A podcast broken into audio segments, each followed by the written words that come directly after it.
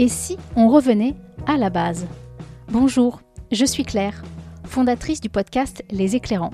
Les Éclairants, c'est une rencontre à écouter un mardi sur deux avec une personnalité inspirante qui vit près de chez moi en format interview légèrement décalé. Aujourd'hui, David nous parle de la base, la société coopérative créée avec Romain.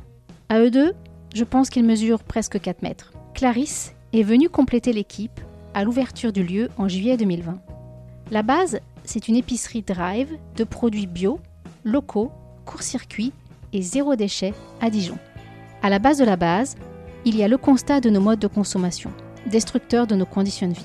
Le besoin de rejoindre les milliers d'initiatives à impact positif qui fleurissent et démontrent qu'une autre manière de se nourrir est possible. Il était naturel que je choisisse Clarisse, David et Romain pour être les éclairants de l'épisode 1 de mon podcast. Les valeurs de la base, c'est protéger le vivant, les vivants, en soutenant une économie juste et dans le cadre d'une société coopérative au service de sa mission, pérenne et résiliente. Je rencontre David une première fois en septembre 2020. La base est ouverte depuis juillet, les premiers mois ont été encourageants et le concept semble avoir trouvé sa cible. David est heureux de me faire visiter le hangar frigorifique situé dans la périphérie est de Dijon, devenu lieu de stockage de centaines de bocaux et de sacs de toile. C'est là qu'arrivent les denrées alimentaires, mais pas seulement, on trouve de tout à la base. C'est dans ce hangar que les produits seront stockés, puis répartis en fonction des commandes des clients. Un laboratoire conçu pour satisfaire les normes d'hygiène permet la préparation des contenants et les bocaux consignés sont méticuleusement nettoyés avant de repartir dans le circuit. Je retrouve David six mois plus tard, confiant malgré le contexte sanitaire. La base bénéficie de la reconnaissance de ses clients et de ses coopérateurs et d'une belle visibilité médiatique. David et ses deux acolytes peuvent souffler un peu, et même si le rythme est encore en flux tendu, la base semble avoir quitté sa rampe de lancement. Et mon petit doigt me dit qu'elle est en train de faire des émules. À travers le portrait de David, c'est l'engagement et les valeurs de la base qui se dessinent, et je vous propose de l'écouter maintenant.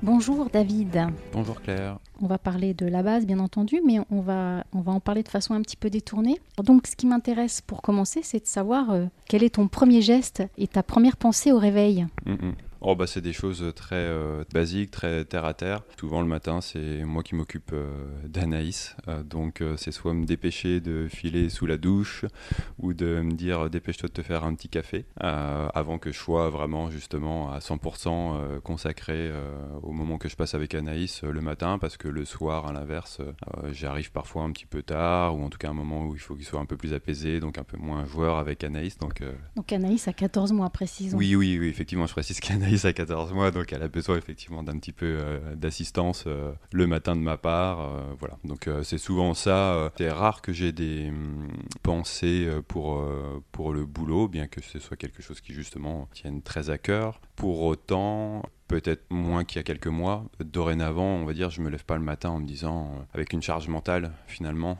importante liée à tout ça. je crois que ça l'était un petit peu trop au départ. on a tous dans l'équipe, euh, avec, euh, avec Clarisse et Romain, vécu des moments où le soir comme le matin, euh, on avait trop de pensées, la base, alors que l'objectif c'était aussi de revenir un peu à l'essentiel, mais aussi à revenir à l'essentiel et dans un équilibre vie professionnelle et personnelle plus, plus raisonnable, plus acceptable, en tout cas plus en phase avec ce qu'on cherchait.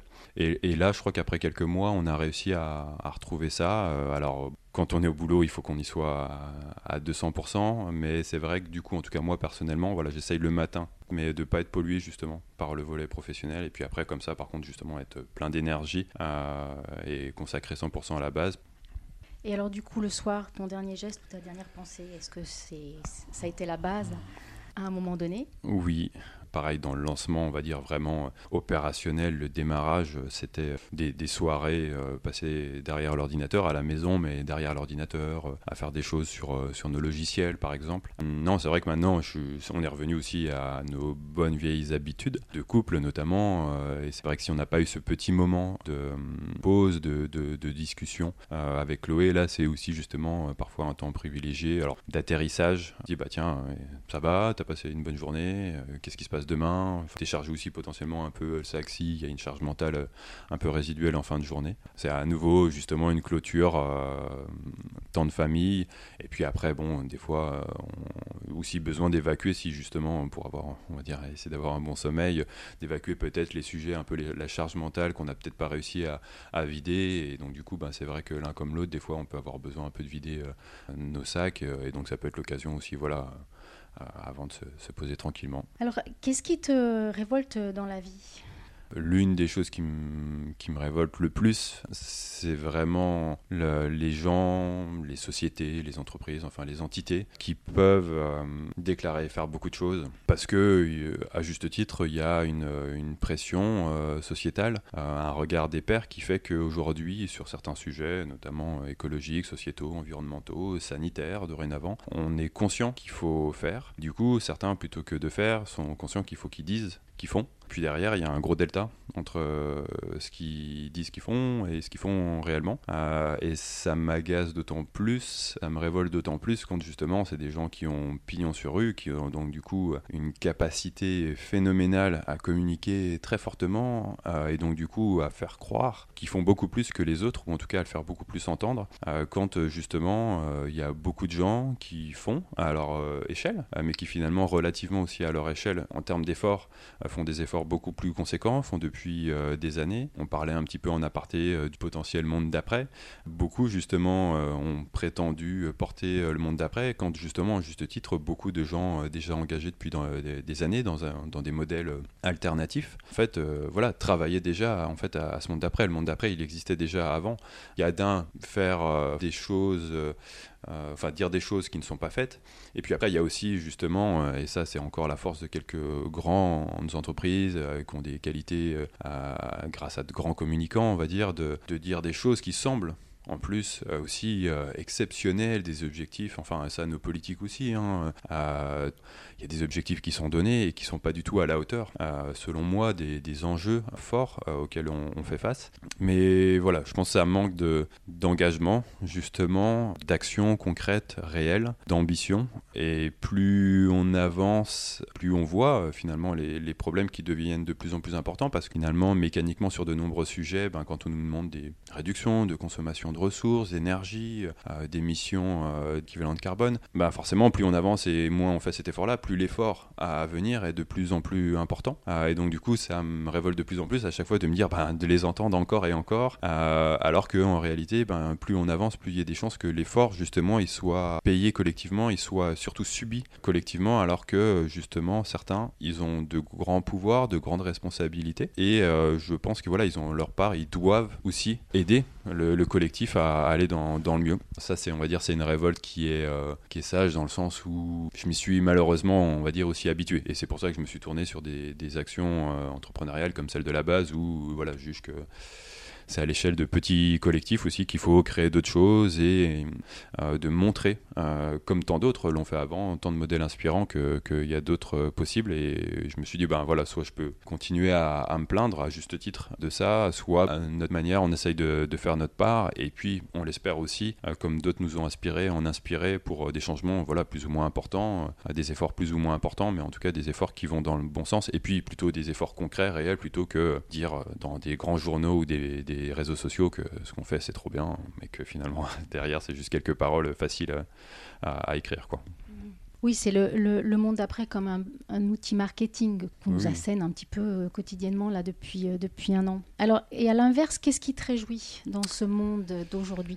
Bah, Ce qui me réjouit, c'est quand même que j'ai l'impression qu'il y a une lame de fond, qui voilà, il y, y, a un signal faible depuis euh, quelques mois, quelques années, certainement lié à une prise de conscience et puis également lié euh, bah, justement un peu à tous ces épiphénomènes euh, qu'on pourrait qualifier d'effondrement ou d'autres avec d'autres termes, mais des crises globalement, des catastrophes humaines, environnementales, sociétales, sanitaires, qui font que ça déclenche au fur et à mesure quand même de nouvelles initiatives, ça, ça déclenche une sensibilisation et ça j'ai quand même l'impression, alors c'est malheureux que ce soit des fois contraint ou dans la douleur, voilà justement ça pousse les gens, là, ces temps-ci, on, le vit quand même fortement, ça nous force à s'adapter. Et ça, je me dis, c'est une bonne chose à engager parce que justement, on est dans un monde qui va être quand même de plus en plus changeant. et donc de, se dire que voilà, ça, petit à petit, des graines sont plantées et quelques-unes germent, bah, ça reste quand même très très encourageant. Enfin, à la base, on, on le voit bien, voilà, des gens qui ne venaient pas du tout de ce modèle de consommation, qui, parce que tiens, il y a eu un premier confinement, certains pour des raisons sanitaires se sont dit, eh ben, moi je vais plus euh, aller dans un grand hyper. Bah voilà, c'est une raison X ou Y, euh, mais qu'à un moment donné, ils se soient tournés vers ces alternatives.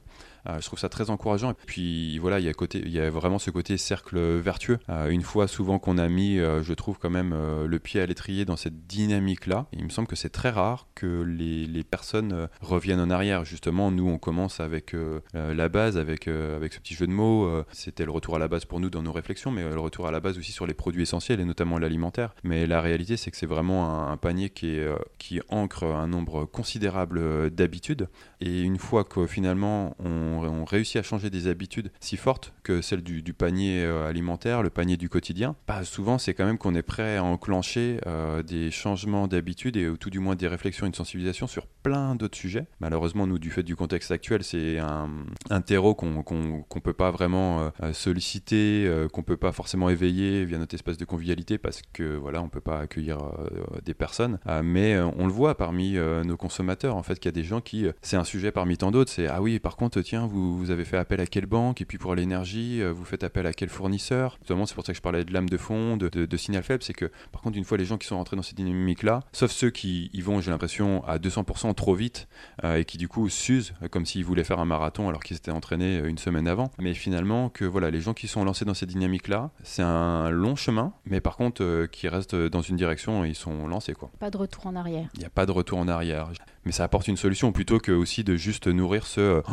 je sais qu'il va y avoir plein de trucs dramatiques qui vont se passer qu'est-ce que je fais? Ben, en fait déjà ah ben, voilà super je peux commencer à faire et il y a de plus en plus d'alternatives. Ça aussi ça c'est quelque chose qui me, qui me rassure. En fait je vois beaucoup de porteurs de projets divers et variés qui, qui naissent euh, mois après mois. Ça aussi je trouve que c'est un signal quand même fort de se dire dans les entreprises maintenant qui se créent c'est beaucoup des entreprises on va qualifier à mission euh, où oui il faut qu'elles soient viables. Pour autant voilà ce qui anime en premier ces, ces sociétés-là, ces nouveaux projets, beaucoup de ces nouveaux projets, c'est quand même la mission qu'il peut y avoir derrière. Il y a une dynamique, il y a une inertie qui est très très longue, mais c'est comme les changements d'habitude. Euh, je veux dire, nous, aujourd'hui encore, on est loin d'être parfait. Euh, et puis c'est un chemin, j'ai l'impression qu'on a enclenché il y a 10 ans. Et même maintenant, euh, il y a des sujets sur lesquels, bah, justement, en tant que jeune parent, des fois, alors c'est des fois frustrant ou difficile à vivre parce qu'on fait des petits retours en arrière mais on en est conscient aussi. Et on se dit, bon, bah voilà, là, c'est parce que justement, j'ai une nouvelle contrainte en tant que papa ou maman, ou pour autant, bah voilà, on se dit qu'il va falloir vite y pallier, ou c'est éphémère, et on essaye de pas trop se blâmer. Alors, qu'est-ce qui a changé pour toi depuis 5 ans quand tu euh, regardes euh, un peu en arrière? Euh, bah alors personnellement en tant que papa, beaucoup de choses sur l'organisation du, quotidien. Euh, je pense que ça m'a poussé à, se focaliser beaucoup plus sur justement l'essentiel aussi, avoir des temps beaucoup plus efficaces, euh, beaucoup plus conscients, justement focalisé à 100% quand c'est sur une tâche. Et puis après, bon globalement forcément sur le, plan professionnel, mais ça nourrit le plan personnel, c'est d'être beaucoup plus en phase, en équilibre avec, avec ce que je fais. Euh, il y avait une perte de sens euh, quand, euh, quand j'étais dans ma précédente expérience professionnelle. Ça entachait du coup forcément, ben, je pense, un, ce déséquilibre, cette dissonance entre ce que je jugeais nécessaire de faire et ce que je faisais au quotidien. Ben oui, j'en sur le volet professionnel forcément, mais ça éclaboussait forcément le, volet personnel. là, c'est vrai que depuis, voilà, le matin, je sais pourquoi je me lève, je sais pourquoi, je sais pourquoi je le fais. Ça a du sens pour moi j'ai l'impression que ça a du sens pour euh, notre famille, ça a du sens pour euh, notre collectif avec Romain, Clarisse et leur famille. Euh, et puis finalement aussi, justement, j'ai l'impression que c'est beaucoup plus concret, palpable. J'étais beaucoup derrière un écran. Je me sentirais pas de devenir maraîcher, de, faire pousser des choses, mais il y a à, un certain niveau ce côté aussi, je fais avec mes mains. Pas que, hein, encore trop d'intellect euh, derrière ce qu'on fait, je pense. Bon, après, personnellement, je pense que j'en ai besoin d'un point de vue euh, épanouissement, mais, mais je suis aussi content d'avoir trouvé un équilibre où des fois, je me dis, il y a des journées, On leur dit, je l'ai allumé, mais je l'ai peut-être quasiment pas utilisé. Qu'est-ce que j'ai fait? Ben, J'ai préparé des paniers, j'ai rempli des bocaux, j'ai accueilli un fournisseur pour voir ses produits, pour discuter un peu. Ce qui est agréable aussi dans ces temps, justement, c'est dans un cadre professionnel, mais finalement, ça permet d'avoir des petites bulles de, respiration dans, le contexte sanitaire qu'on connaît. Enfin, ça a quand même grandement changé en, en 5 ans et globalement, voilà, quelque chose qui est beaucoup plus, beaucoup plus en phase. Et du coup, dans 5 ans, tu te vois comment? Et tu te vois où?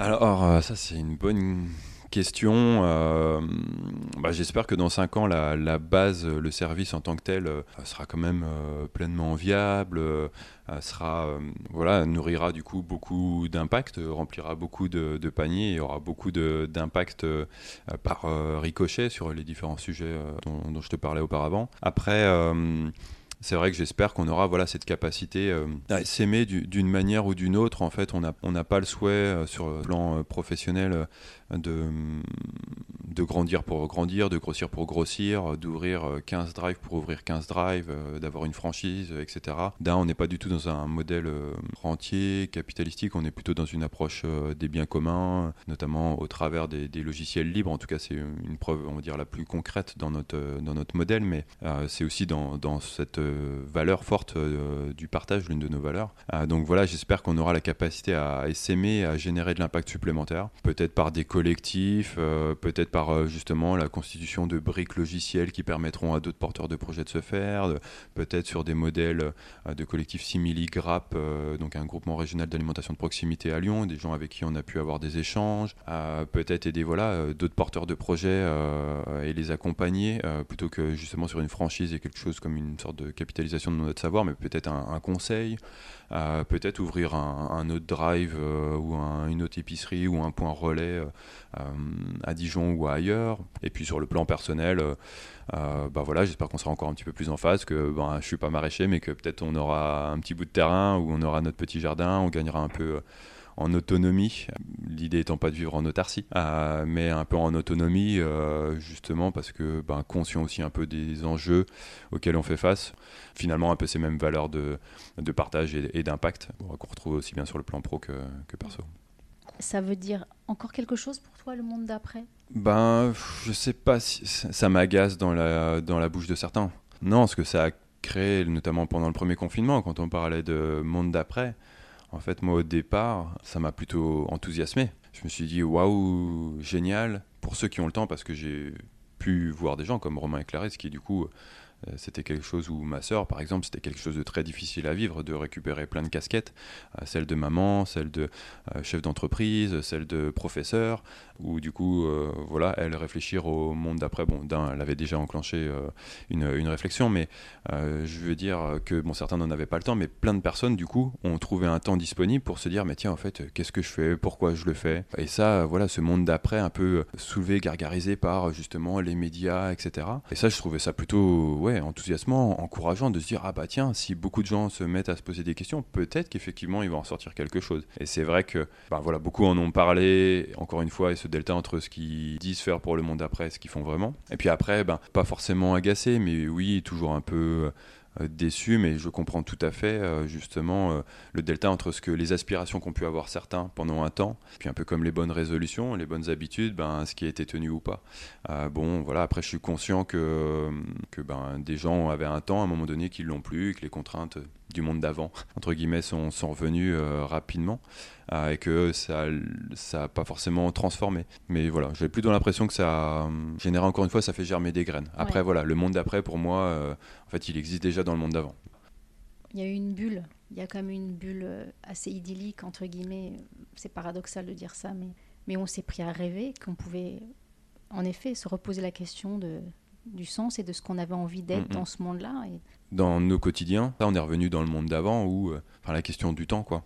On a offert une bulle de temps, euh, de réflexion à des gens qui, ben, du coup, euh, pris dans le quotidien, aujourd'hui, voilà, on voit bien que, selon moi, on, maintient, et je comprends pour plein de raisons, justement, le, tissu économique, parce que la situation derrière, sur tous les ricochets, justement, que ça peut avoir, euh, sociétaux notamment, sont, sont forts, mais aujourd'hui, on entretient surtout le fait qu'on puisse faire métro, boulot, dodo, quoi. aucun loisir, aucun loisir culturel, des mm. choses qui nous nourrissent, pas physiquement, mais enfin d'une certaine manière si, que ça, voilà. Par contre, ce temps-là, euh, ben, on a, on, a, dit en gros, non, non, c'est bien, vous avez pris le temps de réfléchir, hein, mais vous êtes sympa, euh, retournez au boulot et allez consommer. Alors que pendant cette période-là, on se disait, mais voilà, qu'est-ce que je fais, qu'est-ce que je consomme, pourquoi je le fais? Et ça, ouais, c'était finalement d'une certaine manière un, cadeau, ou en tout cas, je pense qu'il faut en voir. Parce que si on fait la liste à l'après-vert de toutes les mauvaises choses que nous a apporté euh, la Covid, euh, ben, c'est déprimant. Euh, et puis surtout, on, pourrait y passer quelques heures. Mais heureusement, justement, un peu comme toute crise, finalement, ben, ça, apporte, ça apporte du bon. Est-ce que tu te, tu te dirais engagé? Alors engagé, oui. Je pense que je ne me qualifie pas de militant engagé, oui, par, par la nature même de, de, ce qu'on fait. Je veux dire, on, a des choix, euh, je pense qu'on peut qualifier de radicaux sur certains aspects dans notre modèle euh, économique. On est une société coopérative d'intérêt collectif, on peut faire appel à des logiciels libres, donc des consommateurs peuvent être sociétaires, oui, voilà, on vise le bio, le local, le zéro déchet. Alors, l'offre n'est pas parfaite, mais globalement, c'est le mieux vers lequel on veut tendre. Il me semble qu'il y a beaucoup d'aspects sur lesquels, euh, oui, euh, je juge que c'est engagé parce qu'il y a un vrai effort euh, fort et, conséquent. Alors, les gens ne mesurent pas forcément sur certains aspects, comme la société coopérative ou les logiciels libres, ce que ça peut impliquer, mais, mais c'est vraiment, d'une certaine manière, ça plairait peut-être à notre président, c'est disruptif, d'une certaine manière. certains nous ont qualifiés de start-up. Alors, ce qui est justement, des fois, je ne sais pas s'il faut le prendre comme un compliment ou pas, mais voilà, d'une certaine manière, on, est disruptif parce que oui, on fait différemment de ce que toutes les sociétés, enfin beaucoup de sociétés euh, ont fait jusqu'à maintenant, euh, créer une société pour faire de l'argent avant tout, euh, pour garder sa propriété intellectuelle, et ça, plein de modèles inspirants, plein de modèles qui nous ont inspiré le fond, mais justement, il n'y en a pas encore assez. Euh, et il y a encore, justement, certains ont débroussaillé pour nous, on continue à débroussailler. Il y a quand même, c'est engagé dans le sens aussi, je trouve qu'il y a justement une vraie notion d'effort pour aller euh, ben, un peu avec euh, sa machette dans la forêt. Enfin bon, c'est pas forcément le bon exemple parce que d'un point de vue environnemental, c'est pas foufou, mais ce côté, voilà, on a un chemin à, se frayer. Alors oui, on nous a un peu montré, on a une carte comme ça, mais où, voilà, il faut justement y aller avec un certain engagement, savoir pourquoi on y va, parce que sinon, très rapidement, on pourrait se dire, bon, à côté, il y a l'autoroute, c'est quand même assez simple euh, je prends ma voiture, euh, c'est tout droit, euh, et banco j'y vais. Après, militant, voilà, engagé, mais pas forcément militant, pas forcément militant. Alors je pense sur le volet perso, oui, mais on va dire dans la posture qu'on a vis-à-vis de, de, la base. Là, je prends la casquette, la casquette la base. on a souhait quand même aussi d'être inclusif et donc du coup d'accueillir tout le monde et d'où qu'ils viennent peu importe les efforts qu'il a déjà pu engager ou pas. Euh, l'idée, c'est de se dire, voilà, vous venez ici, vous voulez faire mieux, bah parfait, vous êtes au bon endroit. Euh, on n'est pas là pour vous juger sur ce que vous faites de bien ou pas bien. Nous, on est là pour vous proposer ce qu'on pense, nous, en plus à vrai dire, être mieux, mais à vous aussi de fixer les curseurs. Alors que pour moi, le, militantisme, il a une part pas forcément jugeante, mais vraiment de dire, de pointer du doigt, et c'est nécessaire en fait, je pense c'est une part de la sensibilisation. Il y en a qui doivent pointer du doigt, euh, qui doivent même mener, entre guillemets, ce qu'on qualifie d'action euh, vis-à-vis de, choses où il y a des dysfonctionnements, des choses qui sont mal faites, qui sont mauvaises pour, pour la société. Mais nous, on est plutôt dans la proposition d'alternatives. Et je pense que si on avait cette casquette de aussi pointer du doigt ce qui est bien et pas bien, bah, les gens, à tort, mais, mais je comprendrais que ce soit le cas, se sentiraient jugés. Nous, euh, on, se limite au caractère engagé, euh, volontairement, pour, euh, pour essayer d'emmener le maximum de, monde. Et puis, ceux qui, on sent, ont besoin de creuser un peu des sujets, ben, on leur parle aux, besoins de certaines initiatives que, personnellement, on peut être amené à suivre. Ok, alors dernière question, celle-ci, c'est la question subsidiaire.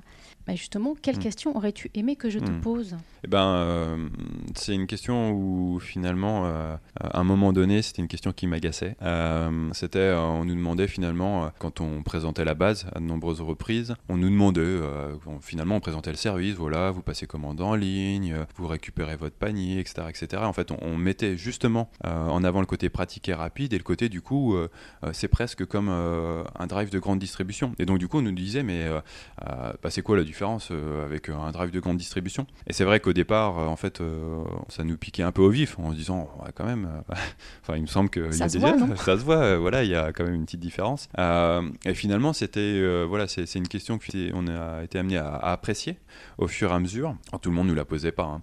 Certains, c'était, je pense, volontairement dans la provocation aussi, pour nous faire peut-être sortir un peu des propos sur cet aspect-là, et d'autres c'était aussi parce que justement, je pense qu'ils voyaient pas forcément la différence, et c'était l'occasion finalement de la pointer, ou en tout cas ça a montré qu'on l'avait pas assez pointé. Et c'est vrai que pour, pour moi, ça nous a vraiment permis de montrer aux gens qu'il y avait une différence. Alors oui, on pouvait rendre le même service, mais la mission n'était pas la même, l'intention en fait de la même de la mission on va dire l'intention n'était pas la même et, ça voilà c'est une question finalement qu'on a voilà qu'on a apprécié avec le temps euh, parce qu'on s'est dit bah oui en fait c'est ça qui fait toute la différence ça nous a permis de dire ben non mais alors ah si on vous l'avait pas dit voici toutes nos différences notre modèle de société notre notre vision nos valeurs. Euh, et ça euh, c'est des choses qui peuvent sembler anodines mais finalement qui ont été vraiment euh, le cadre le, le, en fait les éléments fondateurs de, du service avant même de, de, savoir on savait quel problème on allait adresser mais pas forcément le service justement. Mais on savait qu'on voulait, on voulait adresser globalement certaines problématiques mais il fallait les inscrire dans un cadre pour que ce soit donc un cadre qui, qui pour autant est pas figé. Il est évolue euh, au fur et à mesure des, discussions qu'on peut avoir et puis aussi des enjeux auxquels on fait face. Mais de se dire, voilà, il y a un cadre dans lequel, en fait, euh, on, veut évoluer, il y a des valeurs à définir, il y a un sens à donner et ça, en fait, ça prend du temps initialement à faire. Ça peut même, ma compagne, ça a pu lui sembler euh, au départ inutile, un peu dans le sens, non, mais en gros, enfin, c'est bien, hein, vous discutez, les gars, mais avancez, quoi, faites quelque chose de, concret, de palpable, parce que là, vous parlez, mais voilà. Et en fait, chaque Romain avec Clarisse, au départ, enfin, voilà, c'était aussi un peu cette même perception. Et finalement, aujourd'hui, ben, sur de nombreux sujets, de nombreuses décisions, quand on continue d'avancer, ben, en fait, on a ce cadre-là dans lequel on, s'inscrit, euh, qu'on partage, qui fait que du coup, ça simplifie quand même beaucoup de choses. En fait, quand il y a des, des, questions en fait, au quotidien, dans la gestion de la société, il y a beaucoup, et puis finalement, ça permet aussi de se poser des questions sur le plan personnel, hein, aussi à vrai dire, euh, mais tous, on est amené à prendre de nombreuses décisions et qui plus est, on va dire, dans une entreprise qu'il faut gérer au quotidien. Euh, si ce cadre-là, il n'est pas fixé, selon moi, très vite, on dérive en fait et on se fait rappeler par euh, le choix de la société coopérative. Euh, c'est un choix qui est, quand même considérable sur toutes les implications que ça peut avoir. C'est parce qu'on a eu cette réflexion sur les notions de partage, d'indépendance en amont qu'on est parti là-dessus. Et tout ce cadre aussi de valeurs dans lequel on s'inscrit, bah dorénavant, voilà, ça fait que sur certains sujets, certaines questions, la, réponse est beaucoup plus évidente parce qu'on sait dans quel cadre on s'est inscrit. Si on l'avait pas fait, bah à chaque fois on se dirait bon est-ce que cette fois-ci on sort du cadre ou pas ou voilà le cadre continue d'évoluer aujourd'hui forcément mais voilà c'est un élément fondateur. Et ça, c'est une différence. C'est comme, c'est comme une espèce de charte des missions et valeurs à laquelle vous vous référez euh, en permanence sur toutes les décisions que vous prenez. C'est ça. Certains auraient leur commandement, leur, euh, leur Bible euh, ou leur, leur objectif RSE ou que sais-je. nous, effectivement, voilà, c'est un peu, c'est ça, c'est nos commandements. voilà, il y a nos valeurs et il faut que ça s'inscrive là-dedans. Et si ça en sort, euh, bah, en tout cas, c'est des questions de conscience. Et si on, on se dit, bah tiens, tant pourquoi on le fait? Est-ce que c'est spécifiquement pour ce sujet-là? Parce que des fois, il faut trouver des compromis, des fois, on fait face à des contraintes, mais en tout cas, en pleine conscience hmm. de ce qui nous va et ce qui nous va pas. Et puis, ça, c'est l'une de nos valeurs, justement, en se disant, vu qu'on prône la transparence, est-ce qu'on est prêt à assumer ces choix-là? Parce que, voilà, on peut être amené à nous poser la question, à nous dire, bah tiens, pourquoi on a fait ce choix-là? Dire, bah voilà, ce choix-là, il n'est pas parfait, euh, effectivement, vis-à-vis notamment telle ou telle valeur qu'on portait. Euh, ben là, sur cet aspect-là, effectivement, on est moins satisfait. Il va falloir faire mieux en attendant. Voilà. Donc, bah, je t'ai pas posé la question de la différence. En effet, pour moi, la différence, c'est tous ces petits bocaux qu'il y a chez toi, avec le joli logo de la base. Merci beaucoup, David. Merci à toi. À bientôt. À bientôt. Et voilà, c'est fini. Pour en savoir plus sur la base, l'adresse de leur site, c'est labase.coop. C-O-O-P. Si vous avez aimé ce podcast, n'hésitez pas à le faire connaître. Vous pouvez le retrouver sur les plateformes d'Apple Podcast, Podcast Addict, Spotify et Deezer, ainsi que sur mon site internet alterculture.fr. Et sinon, on se retrouve pour le prochain épisode dans un jardin du Jura. À bientôt!